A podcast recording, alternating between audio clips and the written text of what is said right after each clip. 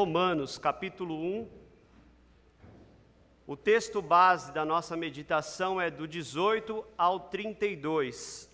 Romanos, capítulo 1. Texto base do versículo 18 ao versículo de 32.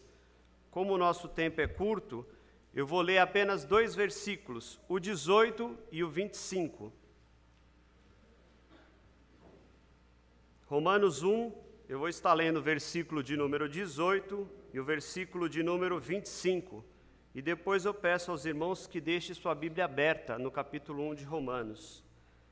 Diz assim a palavra do Senhor: Porque do céu se manifesta a ira de Deus sobre toda a impiedade e injustiça dos homens que detêm a verdade em injustiça. Versículo 25.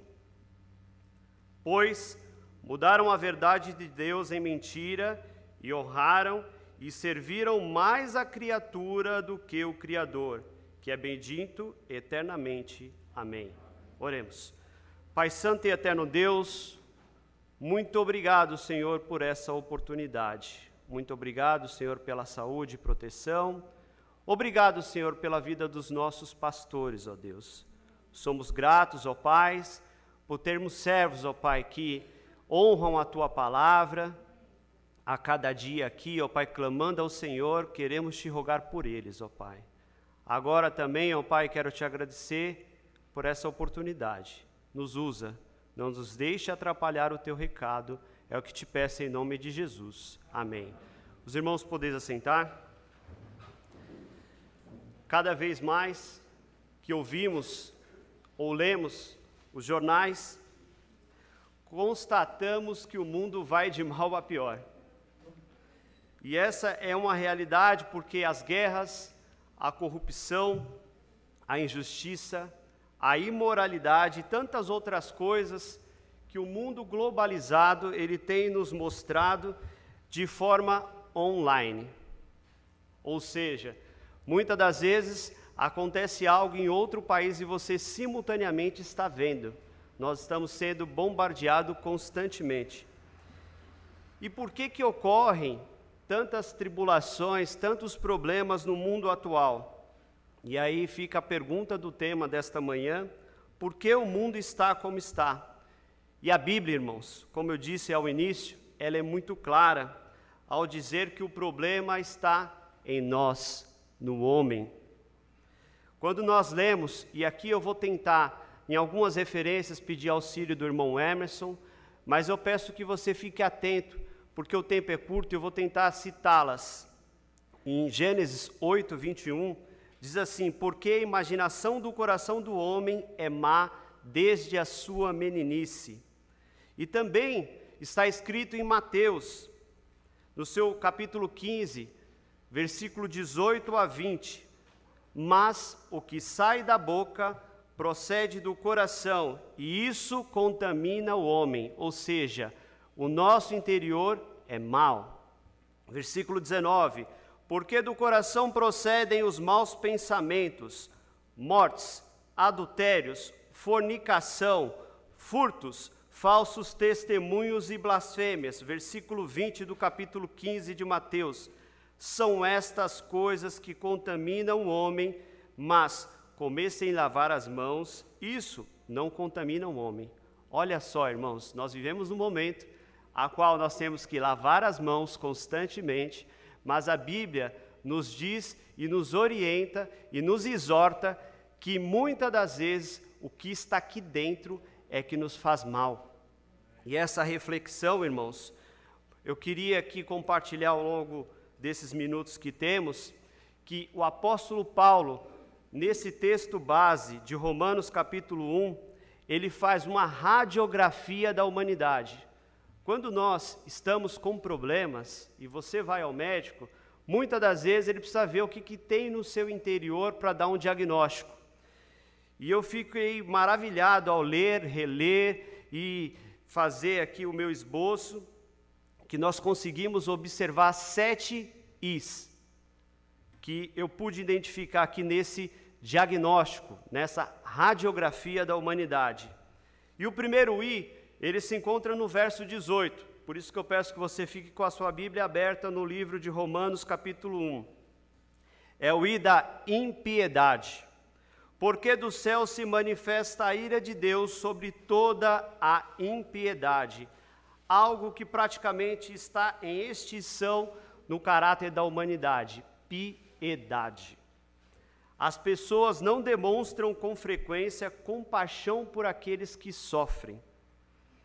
No livro de Mateus, capítulo 24, versículo 12, ele já nos alertava que, por se multiplicar a iniquidade, o amor de muitos esfriará.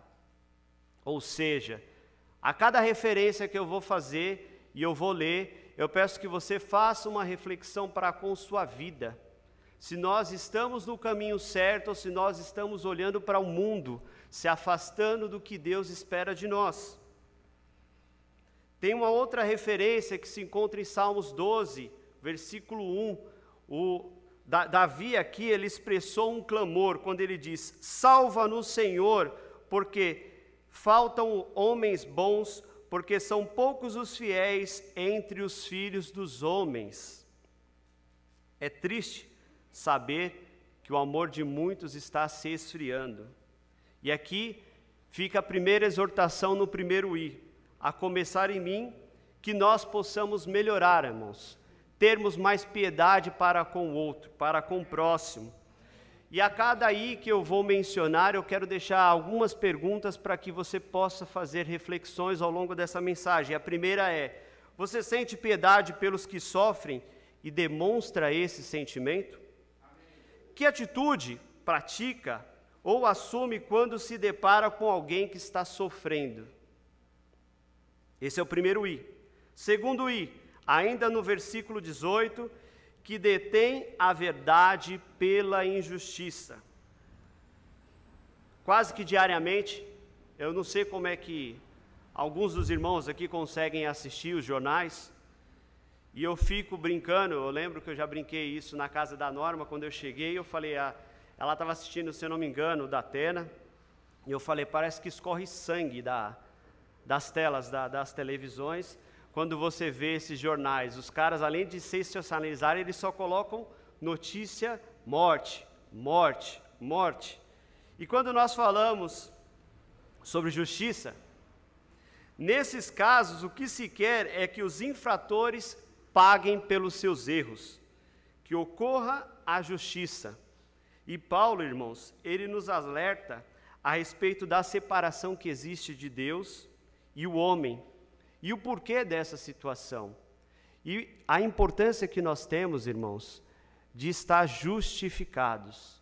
Eu não sei se os irmãos tiveram a oportunidade de assistir a mensagem do irmão Emerson na quarta-feira, a qual ele trazia o contexto sobre a importância da justificação. E eu vou pedir ao nosso irmão Emerson que, por favor, ele leia para nós Romanos 3, do versículo 10 a 18. Capítulo 3 de Romano, dos versos 10 a 18. Irmão Emerson. Como está escrito: não há um justo, nenhum sequer. Não há ninguém que entenda, não há ninguém que busque a Deus. Todos se extraviaram e juntamente se fizeram inúteis. Não há quem faça o bem, não há nenhum só. A sua garganta é um sepulcro aberto. Com as suas línguas tratam enganosamente. Peçonha de áspides está debaixo de seus lábios, cuja boca está cheia de maldição e amargura. Os seus pés são ligeiros para derramar sangue em seus caminhos há destruição e miséria, e não conheceram o caminho da paz. Não há temor de Deus diante de seus olhos. Obrigado, irmão Emerson. Todos nós precisamos da justificação, se tornar justo. E você pode estar me ouvindo e pensar: como eu posso me tornar justo? Por meio da aceitação do sacrifício de Jesus Cristo para o perdão do nosso pecado. Essa é a forma, irmãos, de nos tornarmos justos. Essa é a única maneira de termos um, alimento, um alinhamento com Deus. E aqui eu quero deixar mais duas perguntas para que você faça reflexão sobre injustiça. Você já é justificado por meio do sacrifício de Jesus Cristo? Essa é a primeira pergunta. A segunda pergunta: que padrão de justiça você tem seguido no seu dia a dia? E aqui, irmãos, fica o alerta: é o padrão do que eu acho que é certo, e eu me encontro muitas das vezes neste erro, porque a minha justiça às vezes quer prevalecer a justiça de Deus, e quando eu tomo uma decisão, não estando alinhado com o que Deus espera de nós, as consequências vêm. E fica o alerta: qual a justiça você tem buscado no seu dia a dia? Terceiro I, ingratidão. O versículo 21 do capítulo 1 de Romanos, a parte A. Porquanto, tendo conhecimento de Deus, não glorificaram como Deus, nem lhe deram graça. Deus deve ficar profundamente triste quando ele vê os homens olhando para tudo que ele criou e dando explicações. Esta é obra do acaso. Ou foi o Big Bang, através do Big Bang que tudo se formou. Ou uma outra fase que você pode ser, que você já tenha escutado, como a mãe natureza é sábia, ao fazer tudo funcionar em harmonia. E aí, eu quero alertar aqui mais um ponto importante quando nós falamos da ingratidão. E eu vou pedir mais uma vez o auxílio do irmão Emerson na leitura de 2 Timóteo, capítulo 3, 2 Timóteo 3, de 1 a 5, falando um pouco sobre o momento atual, como a Bíblia ela é presente nos dias de hoje. Olha essa mensagem que o apóstolo Paulo também nos alerta. Por favor, irmão Emerson.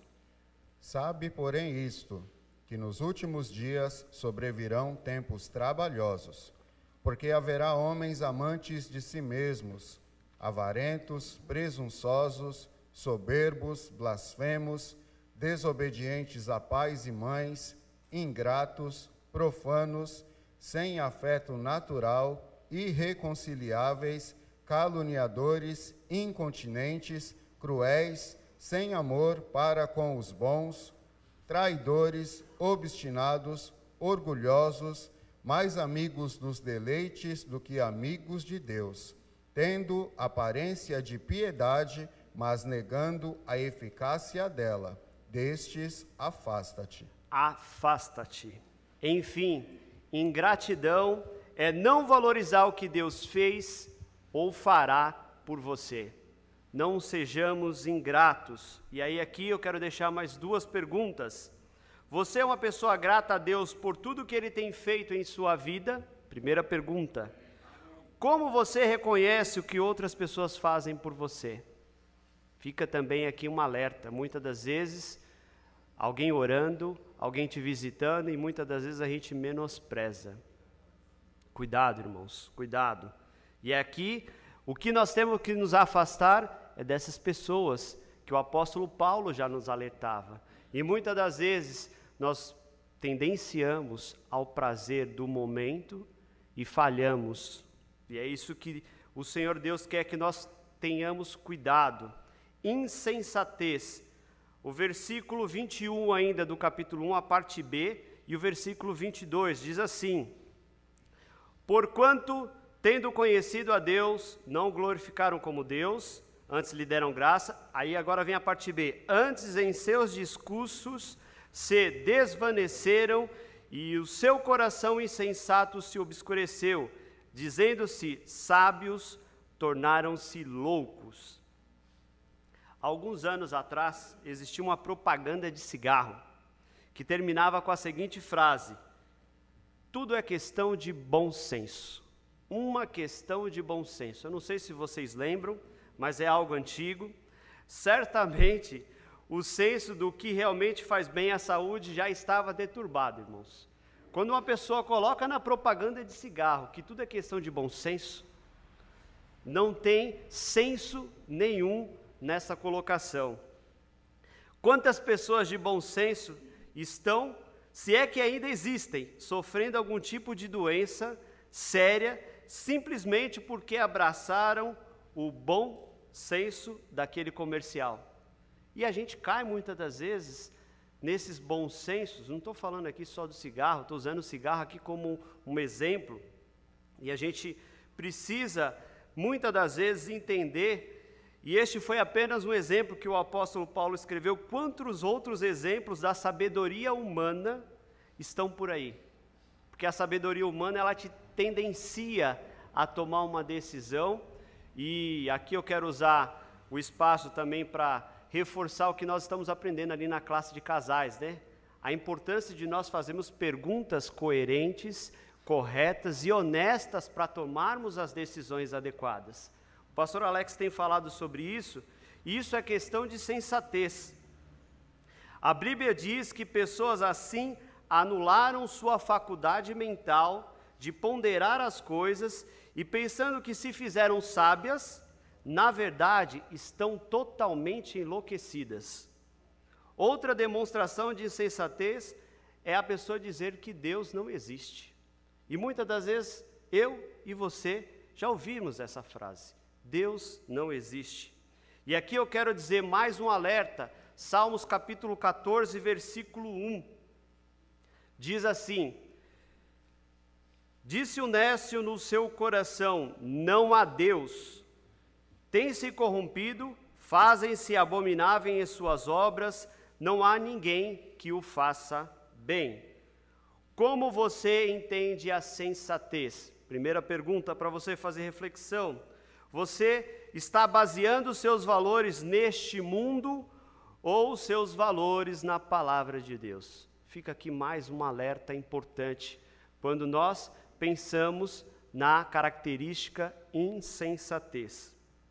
Quinto I, Romanos 1, 23, o I da idolatria. E mudaram a glória de Deus incorruptível em semelhança da imagem do homem corruptível, e de aves, e de quadrúpedes, e de répteis. Quando se fala em idolatria, irmãos, corretamente se pensa em adoração a imagens, o que é a definição básica desse termo. São muitos os que criam imagens e as veneram, como se isso estreitasse o relacionamento delas com Deus. Essa é muitas das vezes é uma falha. Você quer se aproximar de Deus, você não sabe como, então você cria uma escultura. E a Bíblia nos diz que toda idolatria ela é terrível ao pecado. E eu vou pedir para o irmão Emerson me ajudar mais uma vez, irmão. Em Êxodo, capítulo 20, o versículo 4 e 6. Êxodo, capítulo 20, o versículo 4 e 6. Não farás para ti imagem de escultura, nem alguma semelhança do que há em cima nos céus, nem embaixo na terra, nem nas águas debaixo da terra. Versículo 6. E faço misericórdia em milhares aos que me amam e guardam os meus mandamentos. Deus, irmãos, ele é espírito. Em João 4, 24 nos diz: Deus é espírito e importa que os que adoram o adorem em espírito e em verdade. A idolatria, irmãos, ela também ocorre quando cedemos o lugar que deve ser de Deus a outras pessoas, ao meu filho, ao meu cônjuge, ou alguma coisa, a uma riqueza que eu tenho, quando você dá prioridade a outra pessoa, a outra coisa que não é o Senhor, nós estamos também idolatrando. E Deus não aceita dividir seu espaço como ninguém. Isaías 42, 8 nos diz: Eu sou o Senhor, este é o meu nome, a minha glória, pois a outrem não darei, nem o meu louvor às imagens de escultura. Palavra de Deus. Se você acredita na palavra de Deus, eu só estou reforçando as referências bíblicas. Fica aqui mais uma questão: você tem colocado outra pessoa ou outra coisa no lugar de Deus? Eu não sei, mas isso é uma forma de idolatria. Sexto I, imoralidade. Mon Emerson, por favor, me ajude em Romanos capítulo 1, versículo 26 e 27. Romanos 1, 26 e 27. pelo que Deus os abandonou às paixões infames, porque até as suas mulheres mudaram o uso natural, no contrário à natureza. E semelhantemente também os homens, os varões, deixando o uso natural da mulher, se inflamaram em sua sensualidade uns para com os outros, varão com varão, cometendo torpeza e recebendo em si mesmos a recompensa que convinha ao seu erro. Obrigado, irmão Emerson.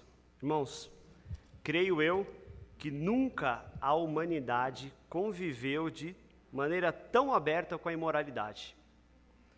Hoje, nas televisões, em horário comercial, né? Porque antigamente só podia depois das 10. Hoje, qualquer horário que você entre, nós nos identificamos com a pornografia, com a imoralidade, se você abrir as suas mídias sociais, é constantemente bombardeado. E um outro ponto que eu queria aqui alertar é com relação à homossexualidade. A Bíblia, ela é muito clara ao dizer que relacionamentos homossexuais são contrários à natureza. Devemos ter o amor cristão por todas as pessoas. A palavra de Deus ela é muito clara que nós devemos amar uns aos outros. E aqui em momento algum ela fala se a pessoa é homem, se é mulher, você deve amar a todos. Porém, não podemos aceitar este pecado que a palavra de Deus nos exorta. A homossexualidade é pecado. E nós devemos exortar isso biblicamente. Nós devemos sim amar as pessoas, mas o pecado nós não devemos aceitar. E por quê? Porque a palavra de Deus nos ensina. E eu quero dizer aos irmãos que teve um dos encontros de casais que nós tivemos na nossa igreja, eu fui muito, muito, muito abençoado quando foi abordado este tema, né? E uma das palavras que o pastor que estava ali ministrando ele usou é que as pessoas não têm noção das consequências físicas que podem dar quando é homem com homem e outras coisas aí que se inventam aí a cada dia estão inventando. Irmãos, devemos seguir a palavra de Deus. Devemos orientar as pessoas não porque eu acho, mas porque a palavra de Deus, ela é eficiente, ela é eficaz para as nossas vidas. E aí aqui eu quero deixar duas perguntas nesse tema. Você tem tido acesso, acesso a materiais pornográficos? Primeira pergunta. Segunda pergunta: você tem se envolvido sexualmente com alguém fora do casamento ou pessoas do mesmo sexo? Cuidado, Deus irá tratar. Se afasta disso, é o que eu posso te dizer. Se você tem deixado se levar pelas paixões infames, tão severamente condenadas por Deus, já que a imoralidade é um pecado contra o próprio corpo. Olha esse alerta aqui, 1 Coríntios 6,18 nos diz assim: fugir da fornicação. Todo pecado que o homem comete é fora do corpo, mas o que fornica peca contra o seu próprio corpo. Se você está agindo de maneira errada, você será, você terá, na verdade, consequências. Foge foge. Essa é a palavra do Senhor. Sétimo I, irresponsabilidade.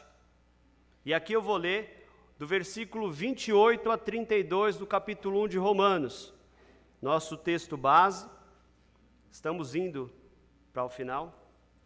Diz assim, do versículo 28 a 32: E como eles não se importaram de ter conhecimento de Deus, assim Deus os entregou a um sentimento perverso para fazerem coisas que não convêm. Versículo 29.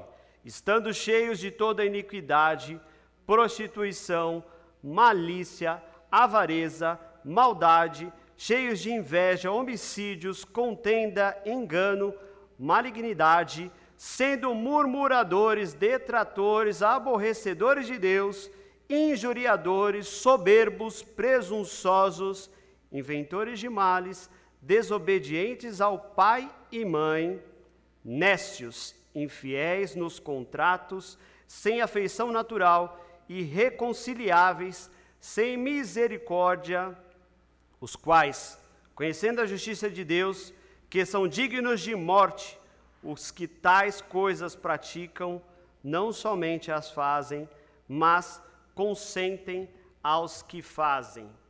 Aqui vemos, irmãos, vários comportamentos que são de se esperar de todos aqueles que detêm a verdade pela injustiça.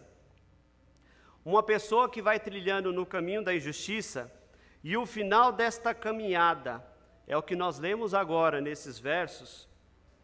22 características negativas, acabamos de ler agora. 22 características negativas dessas pessoas, o que revela uma tremenda irresponsabilidade do homem pelo fato dele não querer conviver com o propósito planejado de Deus. Ore ao Senhor e peça perdão. Você tem sido um ser humano responsável ou não? Que nota você dá para a sua vida como um ser criado para a honra e glória de Deus? E concluindo, realmente a radiografia da humanidade nos revela quanto o homem tem se afastado de Deus. Precisamos também estarmos atentos para que não caiamos já que a nossa velha natureza constantemente faz-nos querer voltar atrás e nos rebelarmos contra Deus. Por isso que é importante, irmãos, você estar em plena comunhão com o Senhor. Domingo passado, Escola Bíblica Dominical, nós nos prostramos de joelho. E o pastor Alex, durante a semana, ele disse: por que, que a nossa igreja é diferenciada? Mostra essa imagem. Oração, irmãos. Amém. Se você está olhando muitas das vezes para a televisão e se afasta dos caminhos do Senhor, você vai cair. E não é você, sou eu. Porque nós nascemos no pecado. E a nossa tendência é cairmos. Mas, um ponto importante: o apóstolo Paulo, ele diagnosticou a solução para nós. E você quer ver a solução? Romanos 5, 1 e 2. Tendo sido, pois, justificados pela fé, temos paz com Deus. Por nosso Senhor Jesus Cristo, pelo qual temos a entrada pela fé a esta graça, na qual estamos firmes e nos gloriamos na esperança da glória de Deus. Quero dizer aos irmãos que Deus, primeiramente, Ele falou ao meu coração nessa semana. Se você que me escuta aqui no templo, na nave, ou via a transmissão, foi impactado por alguma dessas questões passadas nesta radiografia, quer melhorar, quer mudar a sua vida, quer mudar alguma dessas características que talvez você tenha se identificado, que te distanciam do Senhor, ou quer clamar alguém do seu lar que está passando por isso, do seu meio, do seu ambiente de trabalho, eu posso te dizer: Jesus Cristo é a solução. Eu convido a você que curve as suas cabeças, nós temos ainda cinco minutos. Enquanto o irmão Rinaldo se prepara, porque eu convidei o irmão Rinaldo para me ajudar no fechamento desta manhã. E ele vai estar cantando um cântico que eu escutei várias vezes durante essa semana, irmãos. E esse cântico tem por título Ao sentir Ao sentir o mundo ao meu redor, nada vi que pudesse ser real. Percebi que todos buscam paz, porém em vão, pois naquilo que procuram não há solução, não há solução. Só em Jesus, a paz real, você irá encontrar. Me entreguei a Cristo e a vida eterna vou gozar. Se Deus falou ao seu coração, como Ele falou ao meu coração, eu convido você que enquanto o irmão Reinaldo estiver cantando, venha aqui à frente e ao término desse louvor, eu convido o nosso pastor João que venha fazer uma oração.